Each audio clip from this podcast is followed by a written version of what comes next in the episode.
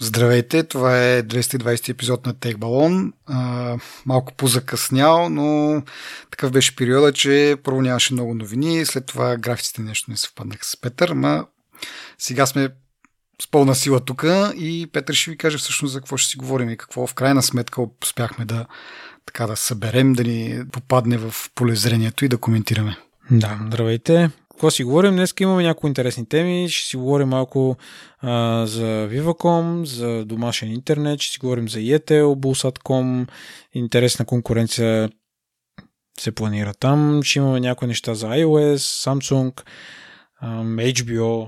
Мисля, че ще бъде доста интересен епизод. Само, че преди да започнем с интересните теми, искам, искам да благодаря на нашите патрони, които продължават да ни подкрепят след всичките тези години. Наистина много оценяваме вашата помощ. Опитваме се да използваме максимално, за да подобрим нашия подкаст.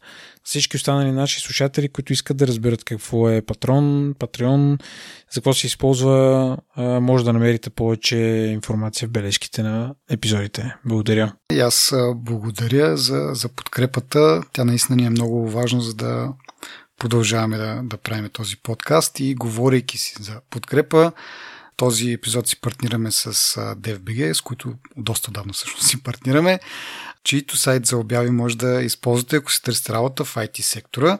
На dev точка би джи ще намерите богат избор от а, отворени ай ти позиции от над хиляда и двеста ай ти работодателя.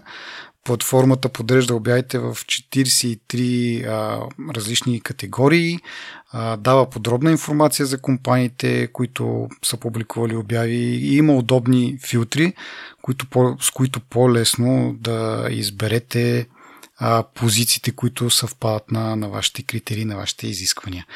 Така че а, насърчавам ви да посетите сайта и да видите какви позиции може да ви предложи.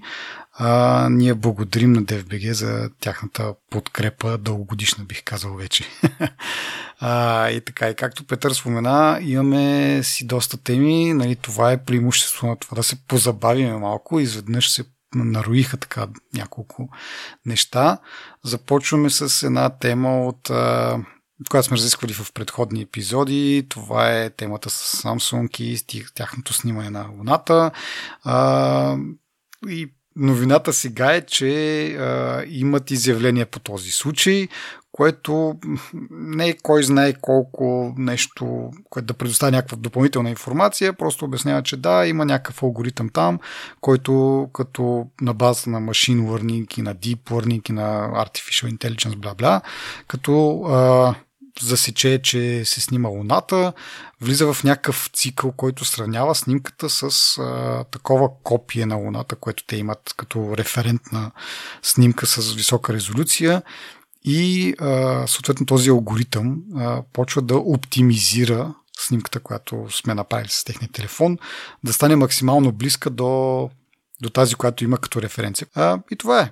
Нали, можем да продължим да очакваме, че ще се случват такива някакви неща, но поне имаме някакъв официален отговор, който всъщност е превод от някаква тяхна като knowledge base статия или нещо това. Нещо, което вече го е имало на, на корейски от някакво време. Сега просто, като се е разразила тая полемика тук, са решили да го преведат и да всъщност да информират хората какво, какво се случва. На мен ми е интересно, а, това не е открито, а, обявено, да речем, в началото. Някой трябва да го види, прави там сравнението, как се каже този в... А, в Reddit, uh-huh. дето излезе тая статия, всъщност заради това отговарят. И сега вече, като е известно, хората ще кажат окей, или ще бъдат разочаровани от това нещо, защото то е видимо, че нали, няма... В смисъл не можеш да кажеш, виж моят телефон каква снимка прави на Луната. Нали. Не е нещо, което ти можеш да, да демонстрираш, да кажеш моят телефон снима по-добре от твоя телефон. Ми, да, има го това, че няма да може да се фукаш, нали, някакво такова. Еми да, бе, ти не може да се фукаш, обаче а, то не е за фукането, това си е функция астрофотография, нали, бях обявили нещо в тия линии. И ти не може да излезеш сега с това и да кажеш, ами ето сега моят телефон, виж каква яка фотография прави, нали. Значи от една страна, те действително рекламират телефона, нали, с това какъв хубав зум има, нали. Сега не съм убеден, че точно Луната може би реферират в рекламата, но като цяло а, тази функция се включва над двайсет и пет пъти зум а, и нали, спомага за този зум, реално погледното, да, да, да изкарва някакви по-осмислени снимките. Те си рекламират зума. Въпрос е, как да кажа, дали не е някакси а, подвеждаща реклама, защото не казват, ние тук имаме най-добрия ей ай, който ще ви направи снимките супер, така ние имаме тук супер зум, а то пак, нали, ти за да го направиш то хубав зум, нали, от, да излизат снимките хубаво то зум, трябва да си да си сметнал нещата, да, да имаш необходимия първо хардуер и после софтуер, така че може би това го ще като да, нали, имам, нали, рекламираме си зум, че имаме хубав и то зум се постига да, да бъде толкова хубав с тези и тези практики. Сега, въпросът е, че това е специално като снимаш луната. Сега, ако снимаш нещо друго с зум, не мога да разчиташ, че то ще ти го оптимизира, защото няма да има референтен модел на това нещо. Няма как да има референтен модел на всичко, което би могъл да снима някой. Така че в някои ситуации, може би, ще бъдем разочаровани от зума. Да, бе, така е. Аз просто си знам въпроса, малко може би е риторичен това въпрос, защото ако това е някаква търговска тактика да, дали да, да продаваш телефона, защото има ебатяката камера, нали, пък тя всъщност използва някакви други начини, за да ти показва това, което ти искаш да снимаш. Нали. Това не е окей от тази гледна точка, но като цяло, естествено, тази камера е супер, нали. Нали, като изключиме това с луната, няма какво да кажа за нея. Даже ние сме виждали зума как е, от не знам, не знам си колко стотин метра ти показва. Нали. Да, бе, обаче пак, така, че, а, да. Ако нали, а, има ли значение как се постига този ефект? Нали, в смисъл, ти ще изкараш някаква хубава снимка и можеш да кажеш, ето, моят телефон ми я снима тая хубава снимка. Има ли значение дали тази снимка е постигната чрез хардуер, нали, някакъв действително там лещи, нечиповеми сензори и така нататък, или след това просто Artificial Intelligence на тази компания може да направи това и никоя друга компания не може да го направи това нещо? Еми има значение, защото а, това е демонстрираща технология, която всъщност може да би следвало да ти изкара някаква снимка, снимайки луната. Нали. Ако тя а, не как да кажа, тази камера ти просто ей ай-а ти замества това, което искаш да снимаш с чисто изображение, това не е окей, okay, защото ти може да си гугълнеш снимка на луната и да си свалиш и да кажеш, ето снимка да. На луната, нали, ама друго е усещането твоя телефон да зумваш, зумваш, зумваш и да стигне до някъде и да снимаш нещо с твоя телефон. Мисля, то по тази логика се обезмисля. Нали, той е достатъчно един човек в света да има телескоп, който да снима и да пуска снимки, другите могат да си ги свалят. Да. То не е... Един човек може да отиде до Париж да снима айфотоко и... Да. да. Естествено, ти като снимаш нещо, някакъв обект, който той е самата... Аз, защото съм снимал с моят телескоп луната, няма нищо общо с тия снимки, нали, говорим си за друго нещо. Съм... Те са раз... Пър... Първата ми снимка беше мега размазана. Тая снимка много си е обичана, защото си е моята снимка на луната, нали? От тази гледна точка го казвам, защото ти е, нали... Иначе съм съгласен с тебе, са ти като си снимаш децата или ако детето ти е на петстотин метра и ти го, или на футболен матч и някакъв спорт и ти си далече, може да го снимаш, нали, адекватно, това няма как да ти го направи. А, нали? Да, точно това ще я кажа, че прекалено може би се фокусираме върху това за луната, но в същото време и пак, както казвам, те Samsung си рекламират зума и то зум ти ще снимаш някакви неща в повечето случаи, дето ги няма в тяхната референтна база данни. И тогава действително е важно да зумът ти наистина да, да произвежда някакви смислени снимки, не да разчиташ на, на ей ай. Така че може би там всъщност е отговора, не е толкова дали ще направиш смислена снимка на луната или ще ти изкара някакво копие. А, като снимаш нещо друго с този зум, което, нали, е специфично за тебе, до каква степен ще бъде качествена снимката. Ама аз точно това имам предвид. Телефона явно, нали, има много хубава камера. Ема вече при сто зум там то е... не се знае какво петно ще излезне. Да, бе, да. Просто мен, това ме дразни, защото да. Ма да не задълбаваме повече. Да, продължавам към, към следващото, защото имаме и други дето. Там пък как ще се отплеснем.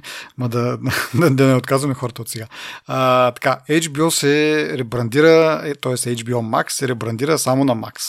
В щатите за момента е това нещо а, и става след като ще се слее, нали, с Discovery Plus и в а, тази нова услуга ще има съдържание от двете услуги. А, при нас това нещо се очаква да се случи след, след около година. А, нали, предстои да видим и детайли. Сега ще говорим за това, което се случва в Щатите.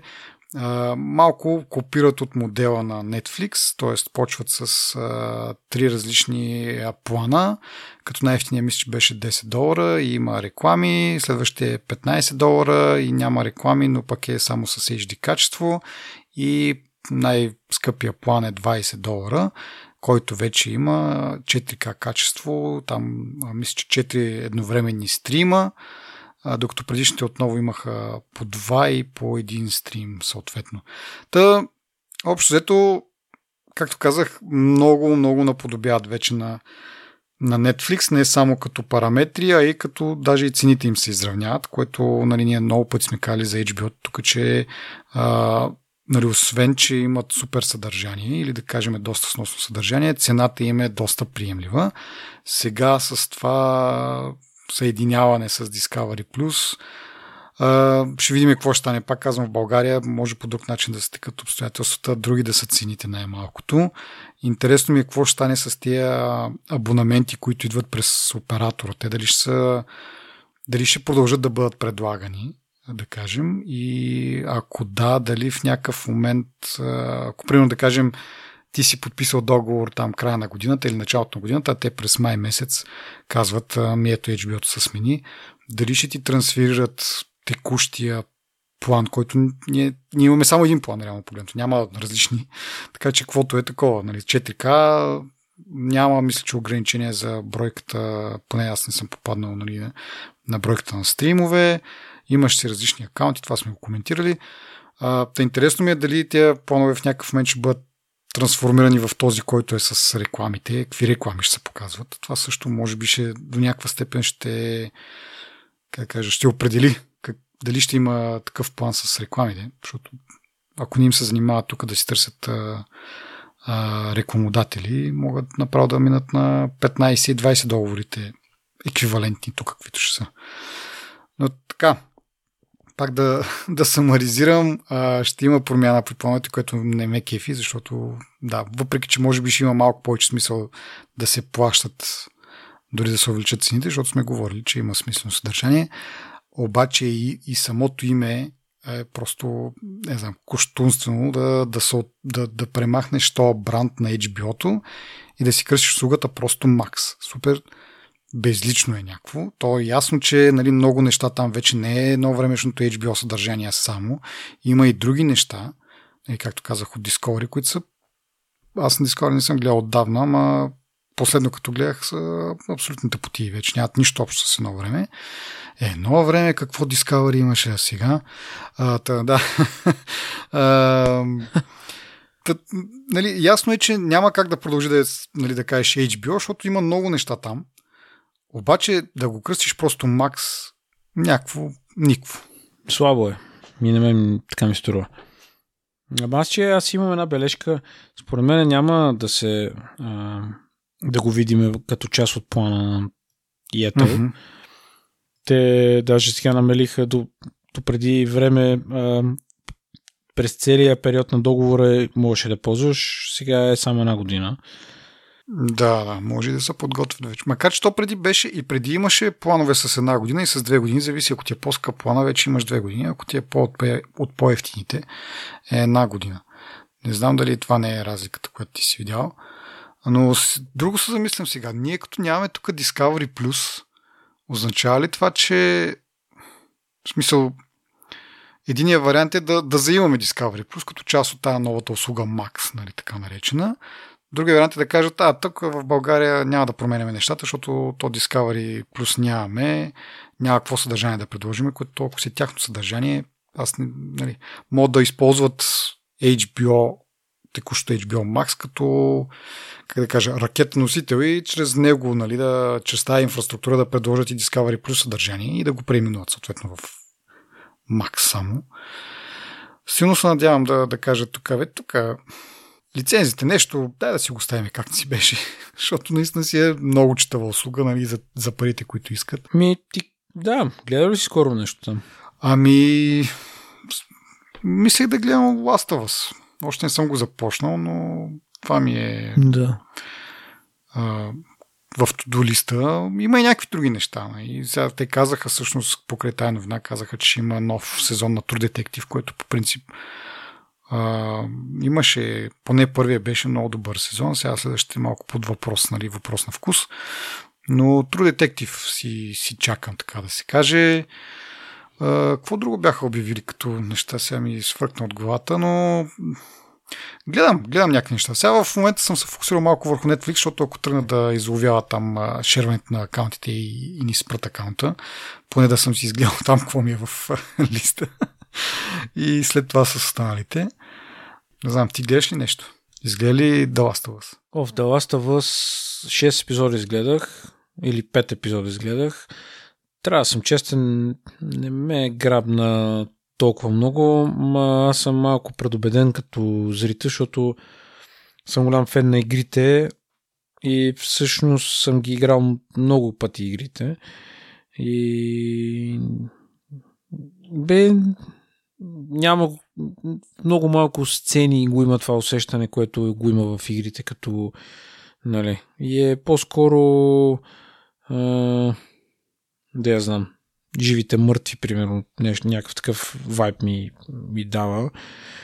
Не казвам, че е лош филм, продукцията е видимо добре направена, актьорите са видимо добри, просто самата история, усещането, атмосферата а, не, не е това, което, което е като част от играта, нали, което самата игра ти дава. Uh-huh, uh-huh. И някакви герои имат добавени истории и така нататък, нали, които Uh, те просто не са част от историята, yeah. нали, от играта. И няма смисъл в девет епизода, аз разбирам да са трийсет епизода или двайсет и четири епизода, както едно време сериал, нали? И то в девет епизода, което те са по час, примерно, за девет-десет часа uh, да добавяш някакви неща, които...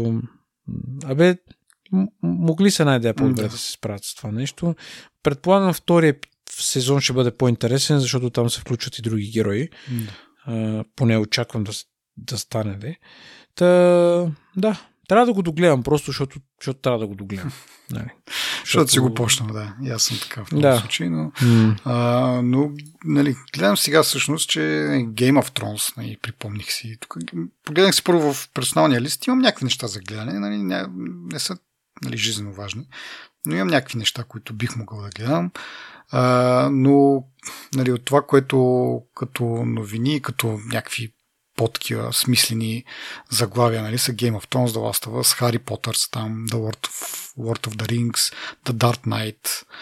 Така че ще има неща, за които ще се изгубят, ако, ако прецакат услугата, нали, вдигнат прекалено много цената и, и така нататък. Така че за сега имаме една година да наваксаме, каквото сме искали да гледаме, оттам нататък вече какво ще пускат. И, и пак да кажа, с това събиране с бълвоче от Discovery, то ще бъде не знам какво, човек. Просто много по-смислена стратегия да си две отделни услуги, да се продават, може би като бъндъл, но да имаш две отделни приложения и да си знаеш едното ти е Ейч Би О-то нещата, другото ти е Discovery нещата. То пак, въпреки че нали, и в момента в Ейч Би О Max има малко разводняване, но и това им е съдържанието в момента. Те нямат ай, едно времеще епизоди, на, епизоди сериали Soproanos, нали, и The Wire и така нататък. Това вече е в миналото. Сега правят Game of Thrones, а, как бях това като Extended Universe, ли, какво се казва там? А, приколи и, и, и сиколи да. и така нататък. Е, да дойдат кралата, така да. се казва. Да, общо взето. Така че, да, и ще видим. Така, обръщам внимание тук на родния пазар, обаче през дългото време, през което отсъствахме, Yettel и, и VivaCom обявиха а, телевизия през мобилен интернет, което нали, за, за VivaCom си беше, може би, стандартна еволюция на нещата. Те от много време са си а, провайдър нали, на, на, на, на телевизия. Сега просто добавиха функционалността да можеш да гледаш през а, мобилната им мрежа, т.е. като имаш такъв а, рутер, нали, пет джи рутер от тях и телевизията да, да върви през, през този рутер. А, докато при Yettel са малко по-така драстични нещата, защото А, те са този оператор, който няма наземна мрежа. Нали, ние сме говорили преди това за този техен, така се каже, недостатък. А, и явно те са решили да прескочат тази стъпка с стационарната фиксираната мрежа и директно да предоставят ти ви услуга през тяхната мобилна мрежа. Така, като за тая новина, те две новини всъщност. Аз погледнах и в а едно. Какво правят пък а едно? Те са явно най-назад в нещата. Те просто имат само интернет през а, тяхната пет джи мрежа. Разгледах им плановете. Интересното е, че при а едно поне плана, именно този, който е през пет джи мрежата, е само един. Другите са през четири джи мрежата. По-евтини са, но пък имат и ограничения в а, количеството гигабайти. Нали, като най-голямото е един терабайт реално, триста гигабайта, след това и сто гигабайта е най-малкия, който може би, да, за аз тук по мои сметки правим около двеста до двеста и петдесет гигабайта на, на месец, така че може би средния план на четири джи, нали, а с условието, пак само да кажа, че нали, тази а, свързаност е сигурна, постоянна, няма някакви дропове и така нататък, защото аз основно това ми е проблема с тези услуги сега. Нали? А, ние ги ползваме на, кака, на телефоните си, бързи са, но колко често, нали, поне на мен не ми се налага да разчита на телефона си за някаква постоянна връзка. В смисъл, като го извадя от джоба и като искам да проверя нещо, да, интернетът е там, но нямам а, опит да го ползвам, а, да кажем, дванайсет часа в денонощието нон-стоп този интернет и да знам каква му е стабилността. А, ти преди време, нали, доста често гледаше филми и така нататък през, а, нали, през мобилен интернет, а може би ще кажеш повече.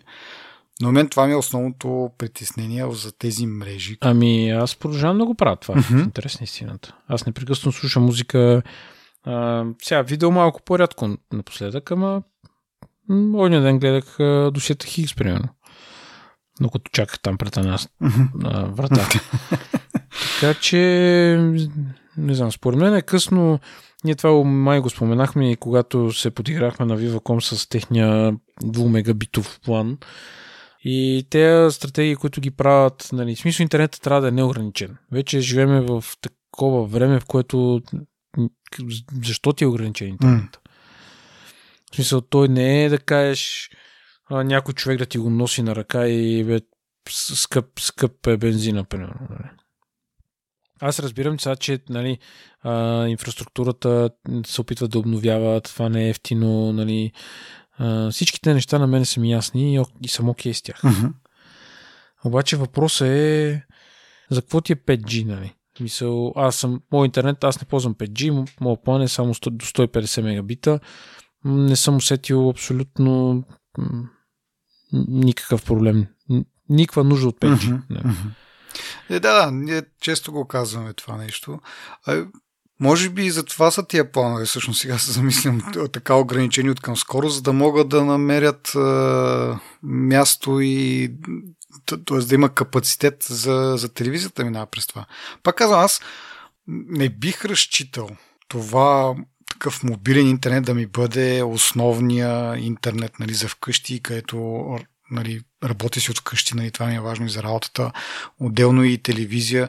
В момента аз съм, нали, да кажа, аз съм на VivaCom като интернет и като телевизия, но телевизията ми е по стария метод, т.е. тя а, влиза един кабел в къщи, който, нали, има определен капацитет, да кажем, би трябвало да е сега, може би ще кажа някаква глупост и после ще се поправя, но кабел е примерно с хиляда мегабита. Интернета ми е сто мегабита. Значи от целия останал капацитет тия сто мегабита може да се ползва за, за телевизията. Така че от тази гледна точка аз съм спокоен, но при тези мобилни, мобилни телевизии, ай така ще го нарека, с мобилни планове ти като потребител на интернет делиш този капацитет с телевизията. И както обичаме да си оставим телевизорите просто да вървете така за фон, нали, този капацитет постоянно се еде, постоянно някаква част от него а, заминава за телевизия, която дори може и да не гледаш. Това ме притеснява малко, нали, до, до една степен, но другата като цяло стабилността на мобилната мрежа и какво ще стане, ако всички почнем а, да ползваме такъв нали, интернет. Дали е дошло вече времето или всъщност ние сме сега в началото и не всеки е на... може да си позволят такива кака, предложения да имат операторите, защото не много хора ще се възползват и те са, нали, така да се каже, до някаква степен сигурни, че няма да им падне мрежата. Нали, едва ли утре всички ще се юрнем и всички ще минем на пет джи интернет и пет джи телевизия. Нали, телевизия минаща през пет джи. Така че, може би, това е залога, който правят.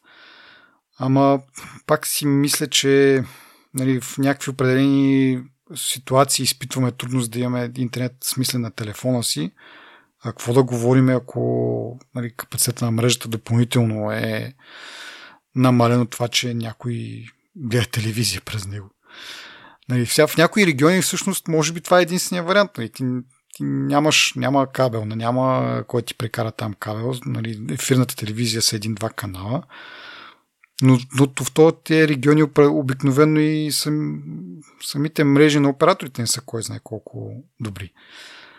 Така че пак е въпрос на, на покритие. Mm-hmm. Аз а, мисля, че няма да има проблем с това.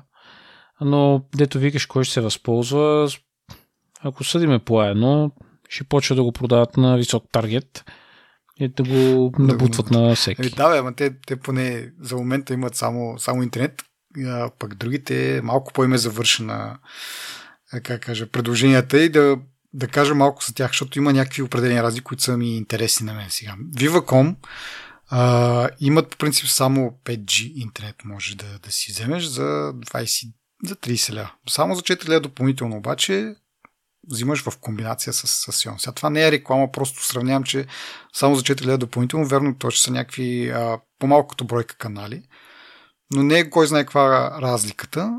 Може да имаш и интернет през сто пет джи, който имаш като интернет. А, но интересно при VivaCom е, че дори с нарастването на цената, вече нали, с а, по-високи пакети на телевизията, нали, повече канали и така нататък, с нарастването на тази цена интернета си остава същия като скорости. сто мегабита за download и четирийсет мегабита за, за upload. При Yettel, които също може да си поръчаш само интернет а, за дома, нали, през пет джи, а, нали, имат си отделни вече как да кажа, отделни планове там. Почват от петдесет download, десет, десет upload, точно така. сто download, двайсет upload и триста download, петдесет upload.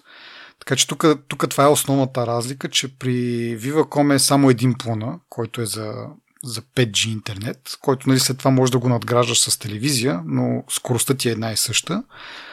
Докато Yettel имат базовото интернета ти е три различни плана и отделно може да си избираш мисля между два различни ти ви пакета, отделно от това. И се остават общо взето шест възможни комбинации. Та така, и това е, как да кажа, един малък обзор на какво се случва в пет джи в България и какви нови предложения може да, да имаме. Интересното е, че Yettel са обещали, нали, за момента този телевизионния им пакет е, как да кажа, вързан за това да имаш и интернет пакет. Но работят върху това да, да, им, да можеш да си купиш само телевизионния пакет и да си ползваш какъвто интернет си имаш в, в къщи, което е един добър компромис, имайки преди пак, както в началото почнах, това, че Yettel всъщност нямат фиксирана мрежа и няма, а, не, няма как да ти доставят телевизия без тази фиксирана мрежа. Това е някакъв компромис, който все още не са готови с него, но явно ще направят в бъдеще. А, другото интересно при Yettel е, че а, Като си, нали, като си пуснеш такъв ти ви пакет, те ти дават устройство е, и има приложение за телевизори, ама то още не е пуснато, нали? Чакаме го и то да дойде. Така че има някакви пропуски в предложението им, обаче от друга страна, като се мислиш, VivaCom от много години предлагат ти ви услуга, нали, имат вече опита, е, итерирали са през няколко е, нали, вариации и версии, вече съвсем нормално нали, да, тяхната услуга да е много по- много по-стабилна, докато Yettel и сега прохожат в това. Явно, според мен, са надявали да могат да, да купят а, Bulsat Com и да придобият така, скажи, стационарна мрежа, ама трябва да гледат напред, според мен, и не да се надяват на, на нещо от този род. И явно това им е пътя, но сега ще бъде малко в началото бъмпи райд.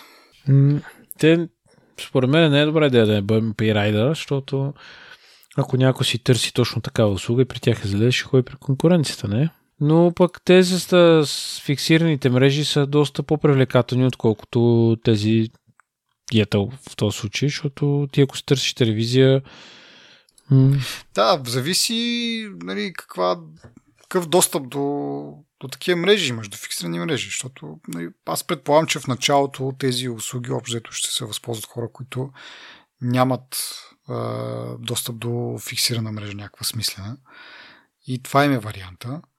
Пак казвам, обикновено в такива региони обаче е, и самите оператори като покритие, като възможности, нали, скорости и така нататък не, също е, не са чак такива, които да поддържат някакви високи скорости, но те самите пакети а, или планове там поддържат до, в случая на Yettel, до триста мегабита, на, на VivaCom е до сто, на, на А едно пише неограничен, нали, неограничена скорост, което, нали, пак казвам, там е само за интернет обаче, но това ми беше интересно, че не успях да намеря никъде информация всъщност колко точно е тая неограничена скорост, защото аз в един ден си правих някакви тестове. От доста време не бях правил такива спид тестове, но направиха нещо от рода на шестстотин до седемстотин мегабита, А едно, както и VivaCom. Нали, смисъл съизмерими бяха техните резултати, но това действително ли то интернет, който е техния се води пет джи, ултра, неограничения за домашно ползване, не за телефоните, за домашно ползване, действително ли това ще му е скоростта, което, нали, би било супер, защото скача двойно над най-добрата оферта. А, но, нали, горе-долу цените са еднакви. За цените няма да говоря повече. Всеки може да отиде да си провери в оператора, защото там зависи от различни пакети и така нататък. Но е много интересно това а, и ще видим дали А едно и те няма да тръгнат да предлагат такава мобилна телевизия. За момента предлагат мобилен интернет плюс сателитна телевизия. Това им е пакетната оферта, която беше много забавно също. За хората, които им е интересно това, могат да проверят малко повече. Та, в тая връзка, а, нали, споменахме преди малко Булсатком, а, те пък от това, че искаха да си продадат някакви там а, станции, които имаха за мобилен интернет, сега искат... А, Да, да, да предлагат мобилни услуги, само че под формата на такъв виртуален оператор, т.е. да ползват а, изградената инфраструктура на, на други оператори и отгоре на тях просто да, да си предложат тяхната услуга. Сега на мен много ми беше интересно какъв е бизнес модел, защото преди много време си спомням сме говорили, нали, като Max Telecom искаха да си, да си партнират с други оператори, да си отдават своето оборудване и това на мен ми се струваше супер яка идея, нали, при положение, че имаш това оборудване вече, но не го ползваш а, или поне не го ползваш с капацитета, който има. А, няма нужда да се изграждат нови и нови станции, всеки оператор да си има отделна станция. Нали. Та, Тогава сме говорили последно, може би, за тези виртуални оператори, но сега, както казах, Булсатком от това, че иска да си продават мрежата, изведнъж е, тръгнаха да, да искат да предлагат мобилни услуги. Е, нали, тя дори не си продават тази мрежа с е, клетки за мобилни телефони. Тя е недостатъчна, може би, за да поддържа някаква смислена услуга. Затова искат и да станат виртуален оператор, да ползват мрежата на, на други оператори.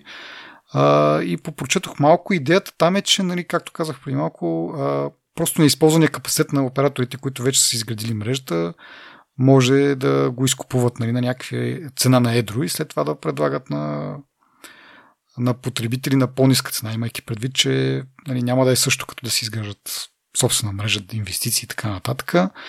Но другото като недостатък е, че съответно истински оператор с истинската мрежа ще си приоритизира неговите потребители. Така че може би като си на виртуален оператор ще ти излиза малко по-евтино, но ще трябва да, да свикнеш с това, че от време на време може би интернет ти няма или там услугата ти няма да е достатъчно а, добра, като има, като е натоварен периода.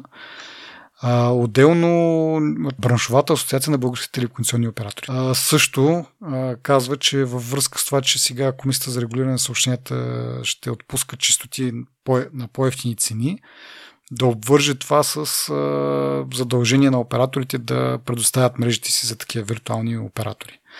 На мен е интересно, а, дето викаш приоритизирането. Представи си бизнес парка, има десет хиляди човека, там съответно собствениците на мрежите ще са им доста по-заети тия мрежи. Нали? И това означава, че ще им този баланс, който ще се опитат да постигнат, нали, ако мрежата не успява да поддържа целият трафик, който е нужен. На важни места в градовете няма да имат обхват тези, които ще са наемниците се едно на мрежата. Ако логиката ми е правилна, разбира се. Да, да, ще имат влушена услуга, но както казах, бидейки абонат на тези виртуални оператори, би трябвало да си, сега не знам колко наясно би трябвало да си, но плащайки по-малко, поне подсъзнателно трябва да, да се усещаш, че, нали, услугата няма да е като на, на истинските оператори. Е, да бе, но това не звучи като истинска услуга такова, да викаш на истинските оператори. Ама от друга страна, може би клиенти на тези виртуални оператори няма да са клиенти като нас, които изискват максимално по всяко време. Ние сме говорили преди и в случая с тия, нали, които споменахме и сега, два, два гигабайтовите абонаментни планове. Нали, това може би ще са хора, които м- нямат нужда от всичките тези функции и, и, и скорости, които пак казвам ти така, че нали, трябва да плащаш егати парите за, а, за да имаш смислен интернет. Но да кажем, че някой дори и тези осемнайсет лева, или деветнайсет лева, или двайсет лева, колкото е в момента най-минималният план, на, нали, за да имаш мобилен абонамент някакъв. Дори това е прекалено много за някои хора. А те просто искат да имат телефон, да кажем. Не, нямат нужда от мегабайти и така нататък. Но всички планове в момента са обвързани с това, с някакъв интернет. И ми тия хора могат да отидат при този оператор, виртуалния, който им предлага такъв пакет, който, нали, големите не им предлагат. Защото и аз това се чух. Добре, де, тия истинските оператори, защо биха продавали капацитет на виртуален оператор? Не могат ли те да вземат този пазар, който явно ще отиде при този виртуален оператор? Но просто явно прекалено много се усложня цялото, цялото портфолио. Нали, виждаме, че те имат по пет плана максимум, да кажем, които реално се различават по това, че колко каква е скоростта вече, али преди беше обем мегабайти, сега е каква е скоростта, но явно не могат да обхванат целия пазар, има някакви хора, които имат някакви други нужди и за да не разводняват, нали, като сме на темата за разводняването от преди малко с Ейч Би О-то, за да не разводняват прекалено много предложенията си, това е варианта, поне на запад. Нали. Сега тук виждаме, че няма няма виртуални оператори все още. Едно време имаше, но те си бяха такива така, вътрешни производни на самите оператори. VivaCom имаше Frog, А едно имаха Bob, но те в някакъв момент, нали, отпаднаха като, като нещо. Нали. Не, не, не бяха истински виртуален такъв, който е независим от основните оператори, който просто да им не има инфраструктурата. Та може би, нали, пазара, който търси някакви такива услуги, които не са с чак, нали, пак казвам, то не, в момента не става въпрос даже за толкова големи скорости, но да кажем, нямаш нужда от никакъв интернет, просто искаш да имаш телефон и тогава не ти пука каква е ситуацията и сега, ако почнат да ти дропват коловете, това вече, нали, доста зета ще е мрежата явно, нали, но предполагам, че основно деградацията ще бъде в, в интернета и ти ако не ползваш интернет, защо да не плащаш малко по-малко и ще си доволен пак. Или просто ще приемеш факта, че от време на време интернет няма да е смислен, но пък ще плащаш примерно вместо двайсет, ще плащаш петнайсет или ще плащаш десет лева. Добре, да замисли се това, което ти питаш сега. А, защо сегашните оператори не се възползват от този пазар? Значи ти казваш, на някому трябва по-евтина услуга, която а, няма нужда от а, толкова интернет или няма нужда от тази скорост и така нататък. Те хора това, което имат нужда е просто от подходящия план. И то бизнес остава в, нали, в компанията, която е собственик на мрежата.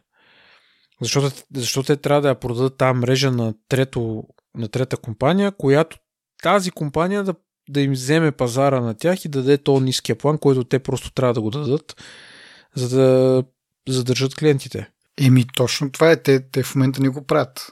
Те не искат да го правят. Затова се налага, нали, някакви тук браншови асоциации а, и някакви такива вопли, нали, за някой да дойде да регулира тези е, неща. Е, за това го задах този въпрос, защото на мене ми звучи като, нали, от известно време има това усещане за картел в, сред големите оператори, mm-hmm. които видимо, ето даже днеска стана на въпрос, нали, един възрастен дядо вика, бе, плана ми беше единайсет лева, сега е четиринайсет лева. Нали. И този плана расте само нагоре, нали, с тия, как се казва, това индексиране. Да, да.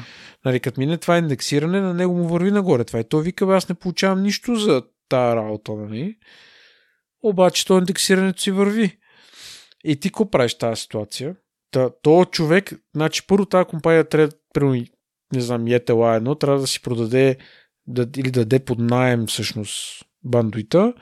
Някаква трета компания да отиде на този дядо да му направи план, който Yettel може да го направи този план. И да... Защото точно това беше, нали, на въпрос. Той вика, аз трябва да се чуя с жената и с детето. Нали. Оттам на там интернет, той има дребни нужди за интернет, така да го кажем. Не мога да го разбера това. Защо трябва да, да влезе този оператор на пазара, за да ги вземе тези хора като планове, като пазар? Е, това не го схващам. Еми, защо? Защото при другото положение е така, че, нали, този човек има нужда от телефон. Няма как без телефон да мине. И когато имаш а, малка конкуренция или като са се разбрали, нали, за цените, той няма много избор.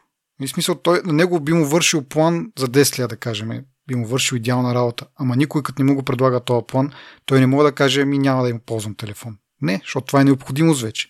Да бе, ама аз питам, защо те трябва да дадат под най мрежата си за друг, за да го даде този план. А те не го дават този план, разбираш, това питам.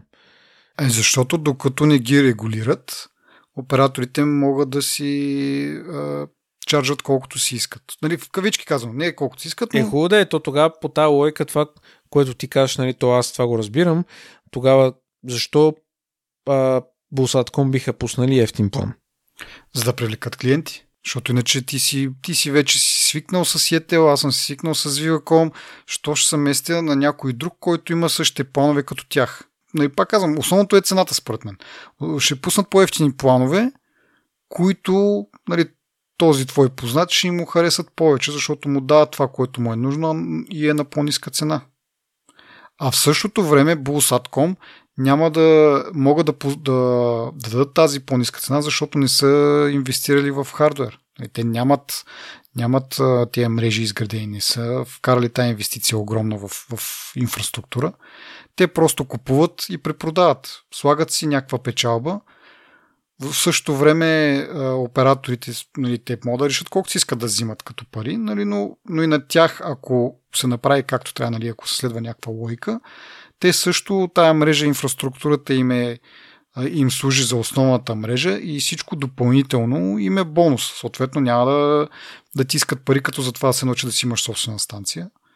И най-малкото като е делите тая станция, айде да кажем, че по-равно е делите,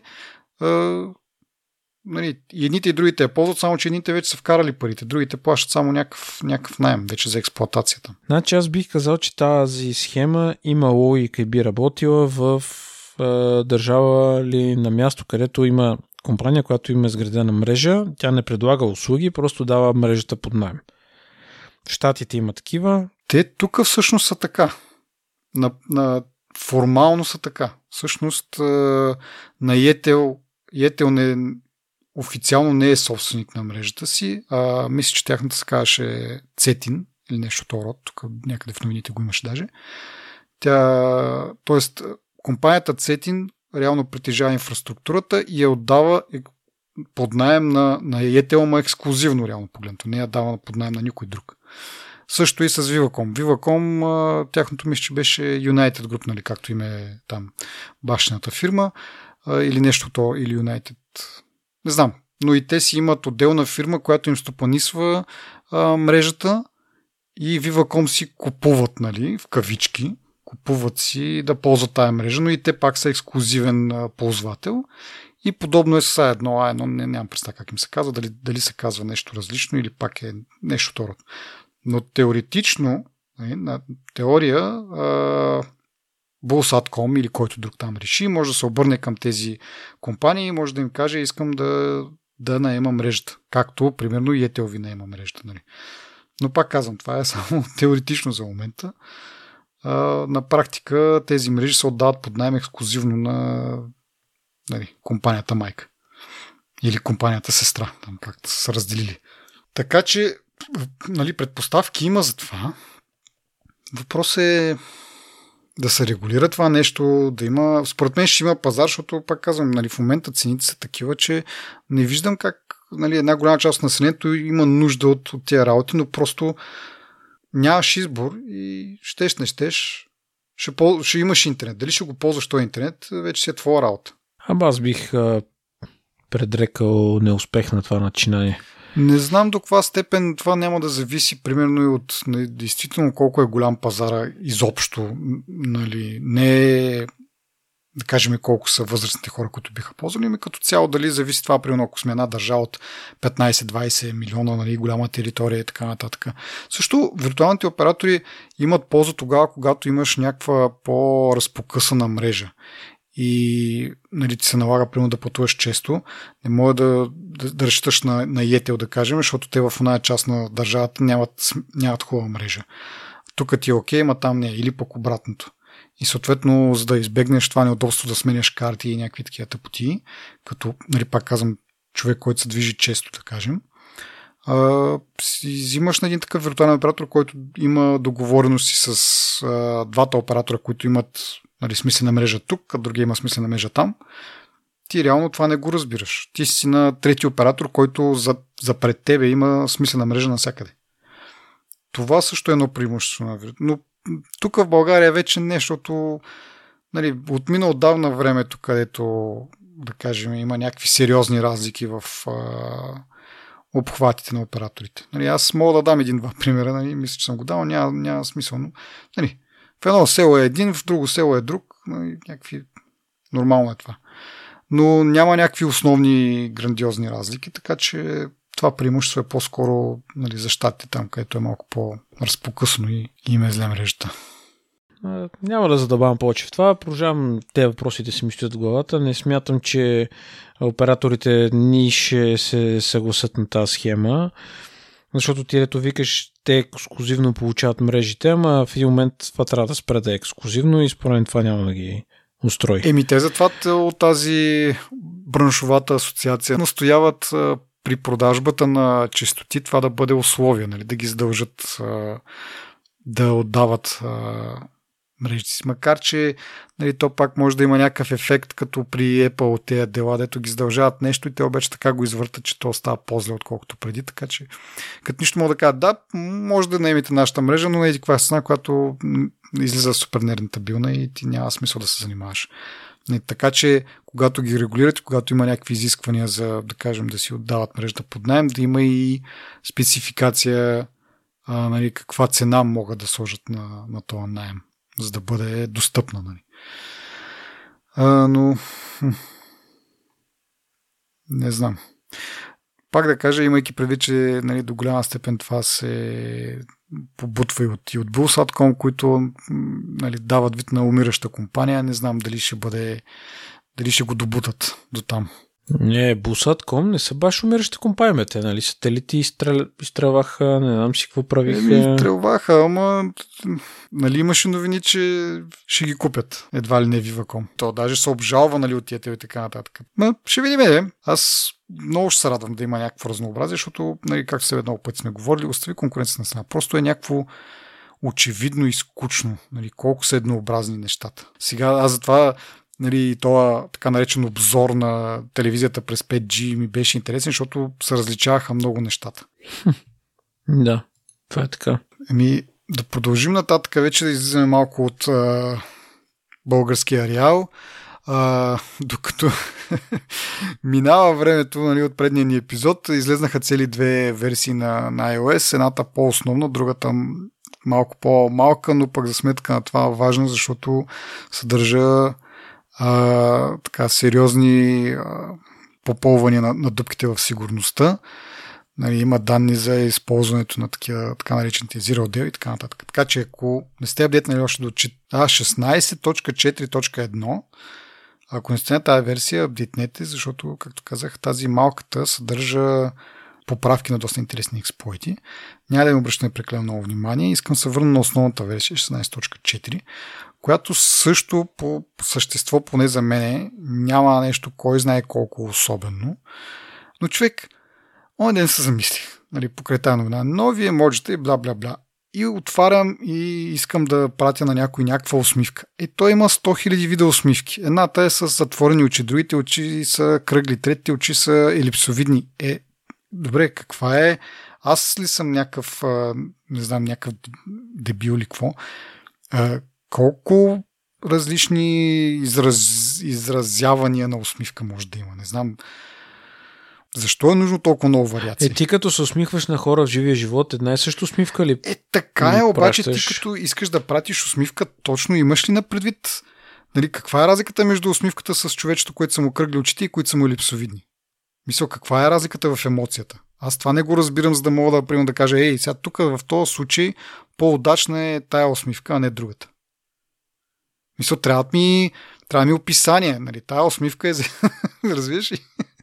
И то на, айде, като си на компютър, нали, като хувърнеш с мишката, да кажем, в Fiber, там ти дава някакво обяснение тази, нали, тази усмивка или тази емотка там, какво представлява. Обаче на iOS няма как да получи обяснение това е за едикъв случай. Как, как ги прецениш тези неща? И аз конкретно съм си избрал четири-пет емотки, да, които знам. Да, това, това е ясно. В смисъл, всеки от нас си избрал и си ги ползва, нали? Ама аз, това ми е ранта тук в момента е защо са ни нужни да има останалите двайсет, примерно, вариации. Ми, това е добър, добър въпрос това.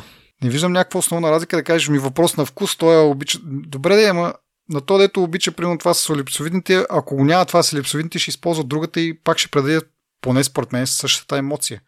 Както и да е, това е малко, не знам.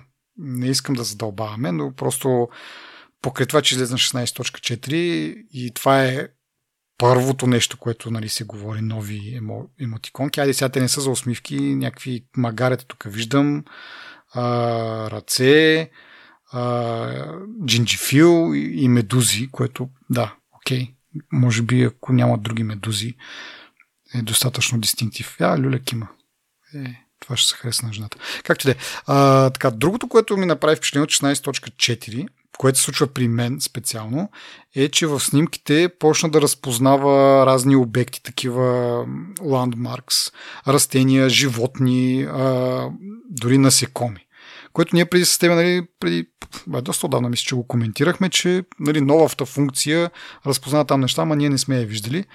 А, аз от шестнайсет точка четири почна да го виждам това нещо. Примерно като има на, на заден фон някакво дърво, нали, не навсякъде, но понякога казваме, тук има някакъв, някакво растение и се опитва да го разпознае. Доколкото аз разбирам, не ги разпознава всеки път както трябва, нали, защото ми пише някакви много, много странни неща, особено за цветята. Нали, то очевидно е лале, то ми казва нещо друго, но както и да е. Но изненадах се, че това почна да работи при мен. А не знам ти дали, при тебе дали, дали е почнало от, от по-рано или от сега. Или дали ми, въобще... Не го виждам това в, при мен, честно казвам. Тук има една снимка на някаква котка. Не ми излиза някакво... Тот на една лапичка. Да, да, споя, да, да. Нищо не ми се показва.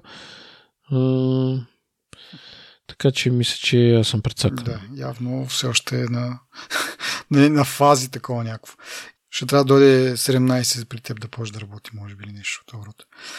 Uh, иначе сега гледам тук за ландмаркс. Много интересно, че имам снимка на бузлужа. Разпознало е, че има ландмарк, като цъкна обаче ми показва тракийската гробница. Uh, един друг паметник много правилно го разпозна, че е в Русе. Uh, но се чудя до каква степен това е на базата на картинката и до каква степен това е на базата на геолокацията.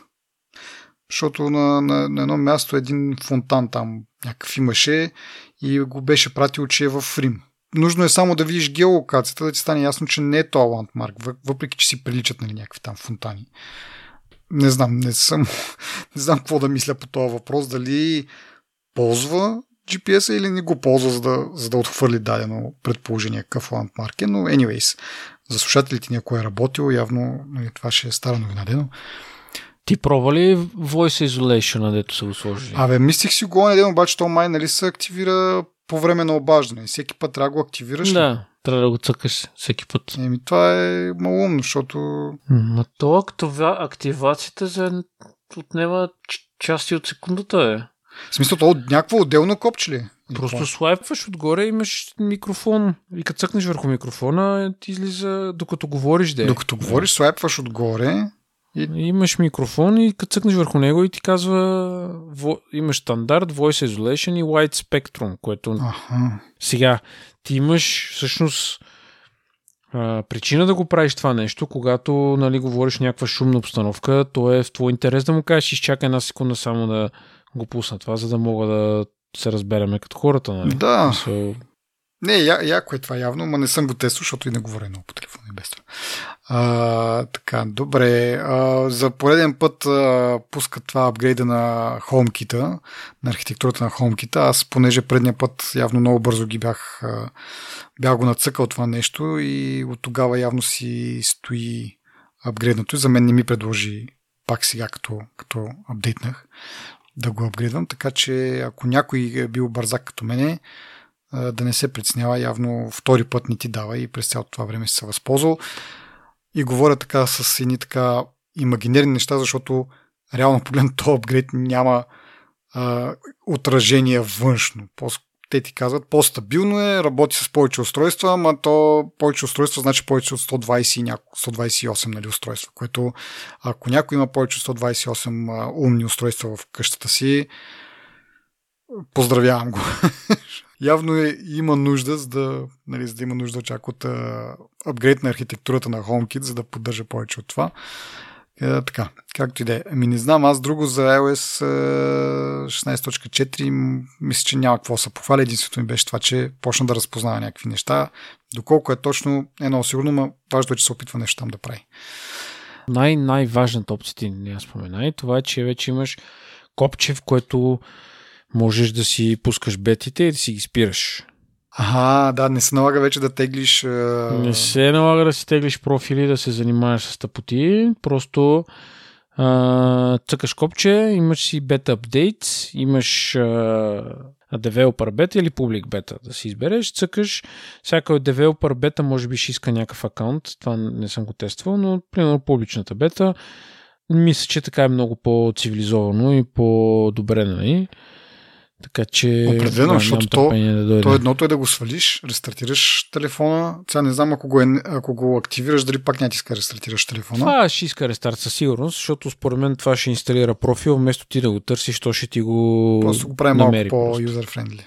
По-лесно, да. да. След това пък, нали, трябва да го изтриеш, па не знам какво... Да, по-добре. Ще, ще имаме скоро възможност да го изтестваме, защото това не е част от новините. Даже се очудвам, че не сме го включили, да, ама дабъл ю дабъл ю ди си на шести юни се случва, което по-малко от, по-малко от два месеца. Месец и половина, общо взето. Така че, да, обикновено бетите ги, публичните бети, поне ги пускат месец след това, така че от юли месец ще мога да го тестваме това като държание, как, как ще работи. Но със сигурност, да, някакво, някакво улеснение. Между другото, аз сетих една друга функция, която е много полезна поне за мене. А, това е да, за намирането на дубликати, но, нали, това отдавна го имам, в смисъл отдавна-отдавна, от шестнайсетката го има, както излезна, но сега вече го направиха да работи с такива споделените библиотеки. Говорили сме и за тях, нали, да си споделиш, да имате една обща библиотека в, примерно, в семейството там, да не всеки да да размотава едни и същи снимки, да вземат място и в iCloud и на телефоните едни и същи неща. Споделяш си библиотеката, вкарваш там твоите снимки, другите вкарват техните снимки и вече а, нали, намирането на дубликати работи между личната и, и тази шерената библиотека, което е супер, защото, нали, един път вече като ги имате тези дубликати, поне да може да ги изчистиш, нали, не да ги да си седят там, защото при ония случай аз имам тук, имам малко, пет хиляди снимки, да кажем, но някаква бройка от тях вече съм споделил на съпругата ми и тя ги има в нейния телефон. И сега, вече като са част от а, споделената библиотека, Няма нужда да са част от нейния телефон, да изземат място. И вече има механизъм да ги идентифицираш. Тествал го, работи много смислено, бих казал. А, нали, отиваш в а, Duplicates и то ти да, има едно копче мърч. Нали. В смисъл, селектираш които искаш, може да ги селектираш всичките и можеш да ги мържнеш. При мърджването а, iOS а, раз, нали, преглежда какво ще мърджва и а, преценя коя снимка от двата дубликата, да кажем, е с по-добро качество. И дори да изтрие тази, която е в споделената библиотека, да е с по-лошо качество и да я изтрие, тази другата с по-доброто качество, която е в лична библиотека, ще я направи да е в, в общата, което е много готино. И го тествах това с качество, работи много добре. А, имах няколко снимки, които явно съм ги снимал с по-нов, по-нов хардвер, по-нов iPhone, и като съм ги шернал на съпругата ми, тя се е преобразувала снимката от техния формат на, на как беше на, на Apple формата за снимки. Нали? По едно време направих една промяна, дето бяха също качество, но много по-малък като размер. High, high efficiency. Да, да, е това хейф. Да, то е Apple-ския формат и като съм го пратил обаче на по-стар телефон на Apple, той се е преобразувал на JPEG. И сега гледам една и съща снимка, една и съща резолюция, нали? Други, и други параметри са едни и същи, обаче нали, JPEG-а съответно е по-голяма като размер. И като му цъкна мърч, нали, iOS-а не се заблуждава да си каже, а тази е по-голяма като обем, нали? Явно е по-качествена, а, нали, което може би е много лесно за организиране, на мен ми направи силно впечатление, защото аз ако съм и като видя две снимки, ако не задълбая да видя, че са различен формат и видя, че едната е по-голяма, автоматично за мен значи, че е по-качествената. Но в случая нали, iOS си прецени много правилно и изтри тези, които са JPEG-ите, защото нали, реално качеството е същото, само че размера на другата нали, ти спестява някакво място. Така че да, казвам го това, ако има хора, които имат а, споделени библиотеки, имат тези проблеми, които описах, да го направят това, да прогледнат в дупли, нали, този фолдър, който е Duplicates, и да ползват мърч функцията, защото е, работи както трябва, нали, както се предполага. Особено нали, ако имаш а, хиляди дупликати, няма как да минеш през всичките, нали, един по един да прецениш коя да оставиш. Да не говорим, че след това може би се наложи да ги шерваш наново някой от тях. Така че това си върши работа много, много смислено и така силно го препоръчвам да, да го ползват хората. И така. А, следващата новина може би малко в, нали, на пръв поглед изглежда, че не, не засяга особено тук хората в България, да не кажа и в Европа, защото се отнася за едно решение на General Motors, а, които са казали, че новите им електрически автомобили няма да поддържат а, Apple CarPlay, нито Google Automotive, ли там как се води техната, техния еквивалент на Google, на, на Apple CarPlay.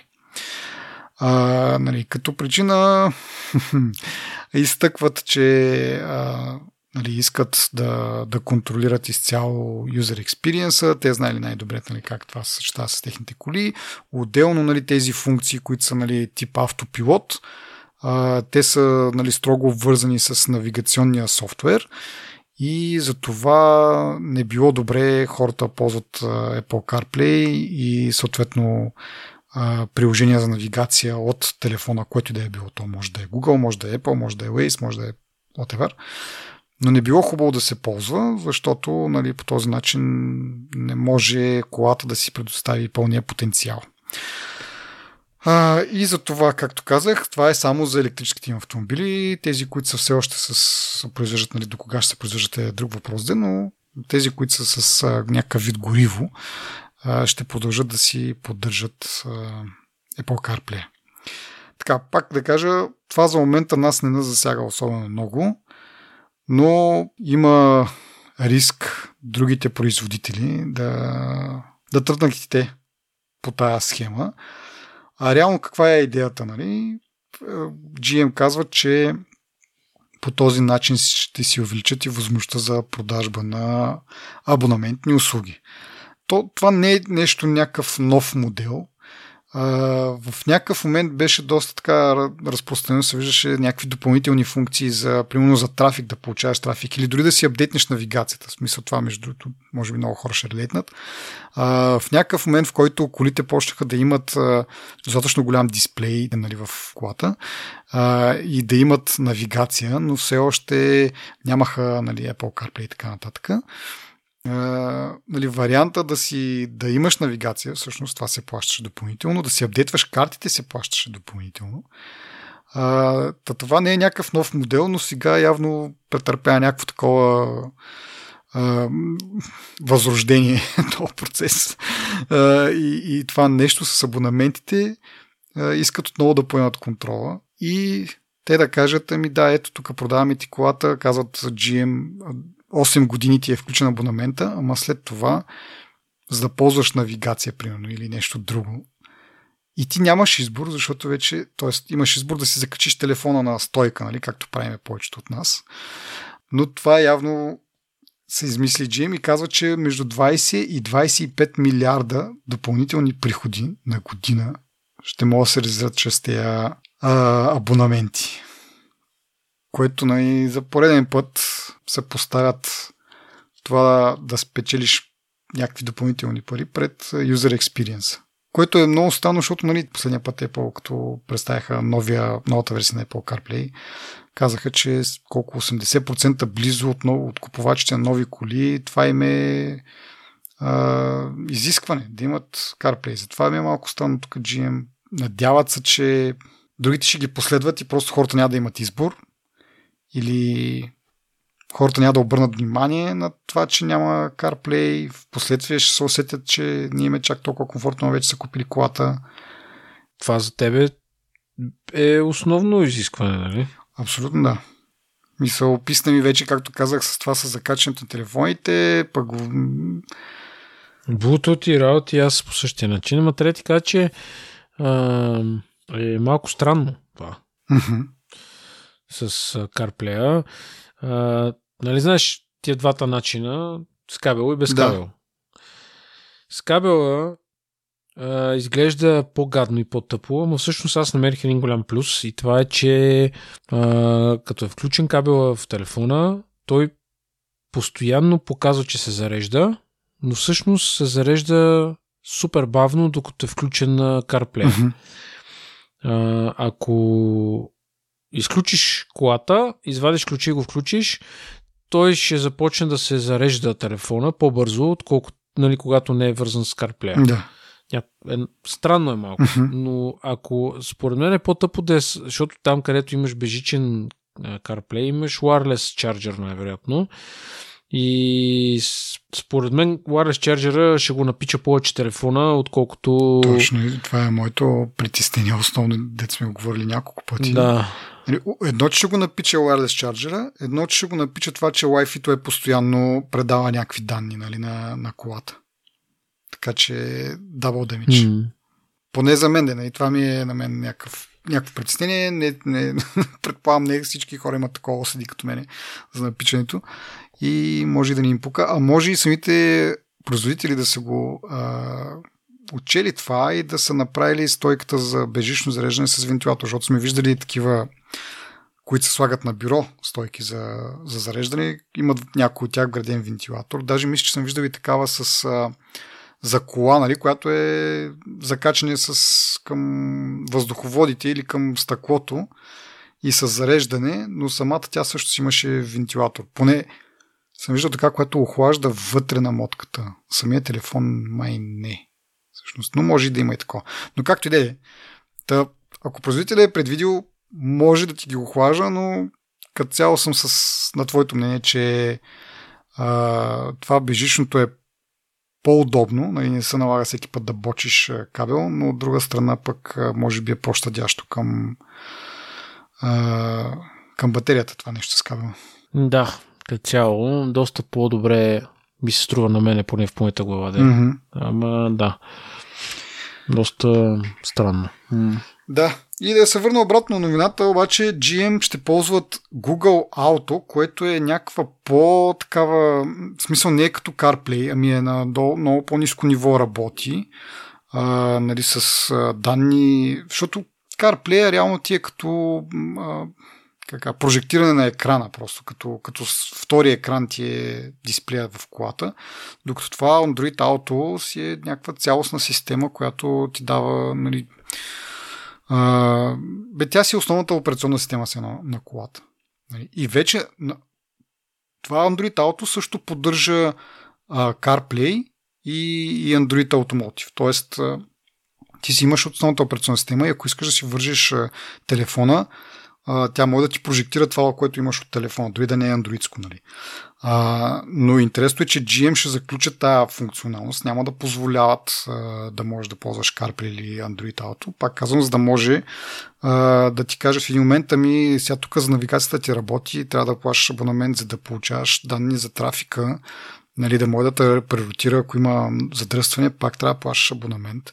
А, това, ако искаш да ползваш, нали, примерно тук, защото това Android Auto, Auto пак тази ниското ниво операционна система, също поддържа и андроидски приложения, т.е. може да си инсталираш Spotify, може да си инсталираш нещо друго, да си служиш музика, Apple Music сигурно най-вероятно може да а, да си инсталираш също, но това в един момент може да ти каже, ами тук трябва да ползваш нашия магазин, нали, защото това минава през някакво одобрение също на джи ем, какви приложения могат да работят на, на тяхната кола, въпреки че пак да кажа това отдолу си Android Auto. Така че трябва да плащаш абонамент, ако искаш да си инсталираш приложения. Отделно от това, че в тази ситуация, защо пък Android, нали, разработва, т.е. Google разработва това нещо? Заради данните. Защото, доколкото разбирам, производителите на коли, които искат да използват Android Auto, май не плащат лицензионна такса. А, нали, знаем, като не си плащаш, ти си продукта, общо взето. Ето, това е ясно. Като се замислиш, целият бизнес модел на Google е подобен. Да не кажем същия. Да, точно. И ако се върна пак обратно обаче на... Нали, защото Google е ясно. Google е ясно защо са в тази картинка. джи ем ще си прибират абонаментите. Какво остава за потребителите? Ами, това, че, нали, ти като си купиш една кола, не я сменяш често. А, отделно, че самите коли, цикъла на производство и цикъла на обновяване на технологии в колите е доста бавен. Та, съответно, какво значи това? Ние, ти си сменяш телефона всеки две-три години, нали, четири години да кажем, и получаваш някакъв нов хардуер. И вместо това нов хардуер да ти движи навигация, нали, не, не говорим и за софтуерните апдейти, нали, които се случват, нали, през месец общо сето, нали, с някаква нова функционалност и така нататък и така нататък. И вместо ти да ползваш това нещо като, нали, основният ти компютър в колата и просто да го прожектираш на един дисплей, ти може да се окажеш някаква ситуация, в която, нали, ползваш някаква кола пет-шест години, вече технологията там е остаряла и не ти дава това, което искаш. Отделно, нали, трябва да плащаш абонамент за това нещо. Какво щастие, общо взето. Грубер го сравни това с а, да ти продадат телевизор без, без Ейч Ди Ем Ай порт. Нали.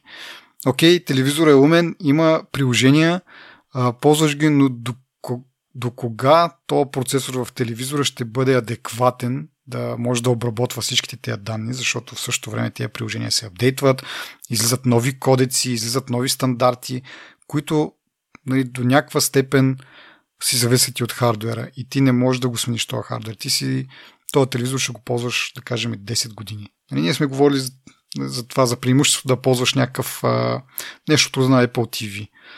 Че много по-евтино да си апгрейдваш Apple ти ви-то, ако имаш един много хубав екран, нали, купуваш телевизора с идеята той да бъде просто един много качествен екран, а вече смарт функциите да, да идват от някакво допълнително устройство, което можеш да апгрейдваш много по-често за много по-ниска цена. Същото е и с колата. Много по-често си купуваме телефон, отколкото кола, и може да се възползваш от тия неща. И да не говорим пак за апдейтите, които предполагам, че и колата ще получава някакви апдейти, ама как точно ще се случват е малко. Нали. По принцип, производителите на коли не се славят с много смислени а, софтуерни услуги. Отделно, нали, че имаш това, че на телефона ти е всичко. Нали, и приложения са ти нагласени както ти искаш, и а, плейлисти, да кажем, и някакви други такива неща. Нали, за това, за да работи на колата, трябва да има някаква синхронизация. Нали, иначе трябва да поддържаш две системи с едно. и последното, което потребителя получава е какво, ако ползваш някакви нишови такива приложения. Примерно, ай, нали, Apple Music и Spotify, там горе-долу сме покрити. Предполагам, ще има и нещо за това как беше Tidal. Беше другата услуга. А, нали. Но да кажем за подкасти. Искаш да си ползваш някакво по-нишово приложение. Аз, примерно, ползвам такова, което по принцип е популярно, да, ама не вярвам, че General Motors ще се трогне и ще каже, да не говорим за, нали, разработчика на това приложението, дали ще тръгне да, да работи на Google Auto. И тогава, нали, ако ползваш някакви такива, нали, неща, оставаш на Bluetooth, който, айде да кажем, за подкасти не ти е нужно чак такова качество и Bluetooth ще се справи. Но се връщаш на варианта с телефона ти да е закачен на някаква стойка, за да можеш да го контролираш там, да, да превърташ напред-назад, да, да пускаш нещо. Изобщо никак не ми харесва това бъдеще, което има риск и другите производители да се подведат по него, виждайки, че General Motors а, нали, имат някаква прогноза за двайсет милиарда допълнителни приходи. Виж, ние много пъти сме виждали различни компании да имат а, прогнози за някакви неща, които далеч не се изпълняват и далеч, нали, пропадат, така да се каже. Така че вися, без да е дошло времето, в което да се докаже това нещо. Да. Не знам дали изобщо има а, място за притеснение. И, нали, ще го кажа по, по такъв начин, че CarPlay, Android Auto, Aut... Automotive. Android Auto, не Android, не Android.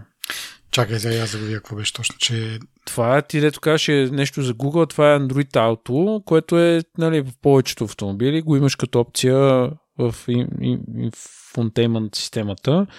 Ако си с андроидски телефон, ти тръгва едното, ако си iPhone, тръгва другото. Та, идеята ми е такава, че това е значително популярна функция напоследък. Много хора я искат, включително и ти я искаш, включително и аз я искам. Малко ми се струва далечно това, което... Плюс това, нали, джи ем те няма да го направят това на всичките си автомобили. Пак ще кажа, прогнозите сме, прогнози за различни а, неща сме виждали да, да пропадат, така че аз няма да се чудя, ако имаме подобна ситуация и сега. Да, но и аз сигурно се надявам да това нещо да си, нали, джи ем да видят каква е реакцията, да преосмислят. Ако не преосмислят, пък да си остане само при тях и другите си казват, това са, нали, ние ще си изгубим по този начин е едно предимство конкурентно, защото един да остане може много така. Сега това не е основно, основният параметр, по който да си избираш кола, обаче все пак е, нали, при, при положение, че си при всички други равни условия, нали, заредил си там филтъра, нацъкал си какво искаш да си вземеш и ти са излизат хиляда коли, вместо да разглеждаш хиляда коли, цъкаш още един допълнителен филтър за CarPlay и изборът ти доста се улеснява. Та, така, но да дам за пример нещо друго. Едно време имаше Netflix и само Netflix и всичко отиваше в Netflix. Може да бъде по-бавно, но, нали, новите филми отиваха там, ти имаше една, една абонаментна стриминг услуга на видео и това беше Netflix. После видяха другите, че там могат да се изкарат пари и всеки тръгна си прави неговото си нещо. И сега имаме, нали, в България поне имаме шест, мисля, стриминг услуги. В щатите няма как да ги преброя, но са доста повече. А, нали, защото всеки иска парченце от пая, нали, и си мисли, че като бъде така отделно ще, ще изкара повече пари. И може би изкарва повече пари, но в крайна сметка потребителите пак са те, дето страдаме, нали, и, и мислиме тук някакви схеми за, за абонаментни планове. Така, така. Та, да се върна обратно, нали, явно сме в този период. Нали. Имаш един период, в който всичко е зле. Нали. Когато нямаше CarPlay, дойде CarPlay, всичко беше супер. И в един момент се усещат потребителите, беше, защо да го изпускаме това като приход. Нали. В момента, реално погледнато, никой не прави приход от това. Apple си го разработва, нали, Google си го разработва за телефоните за някакво удобство, но не плащаш някакви допълнителни абонаменти. Това мисля, че много далечно бъдеще. Мисля, че да, не, ти сега да като си купиш кое, като я ползваш десет години, нали, тя е с CarPlay, поне си застрахован от тази гледна точка, че нали, освен ако... Дори нямам това предвид. Дори нямам това предвид. Имам предвид, че вече дето викаш Netflix, ама аналогията е малко по...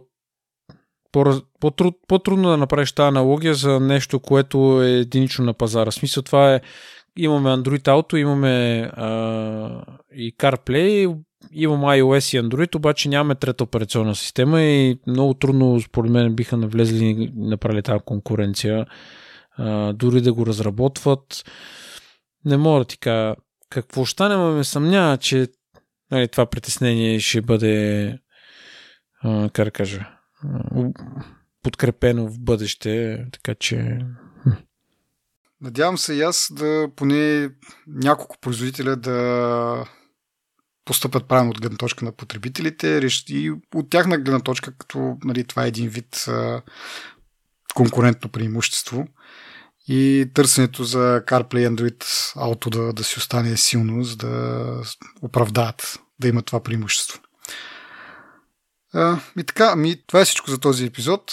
Надяваме се да ви е било интересно. Благодарим ви, че ни слушахте. Благодарим ви, че ни подкрепяте. Насърчаваме ви да продължавате да ни подкрепяте, като станете наши патреони, като споделяте вашето мнение, какво може да се подобри, какво можем да обсъждаме допълнителни теми.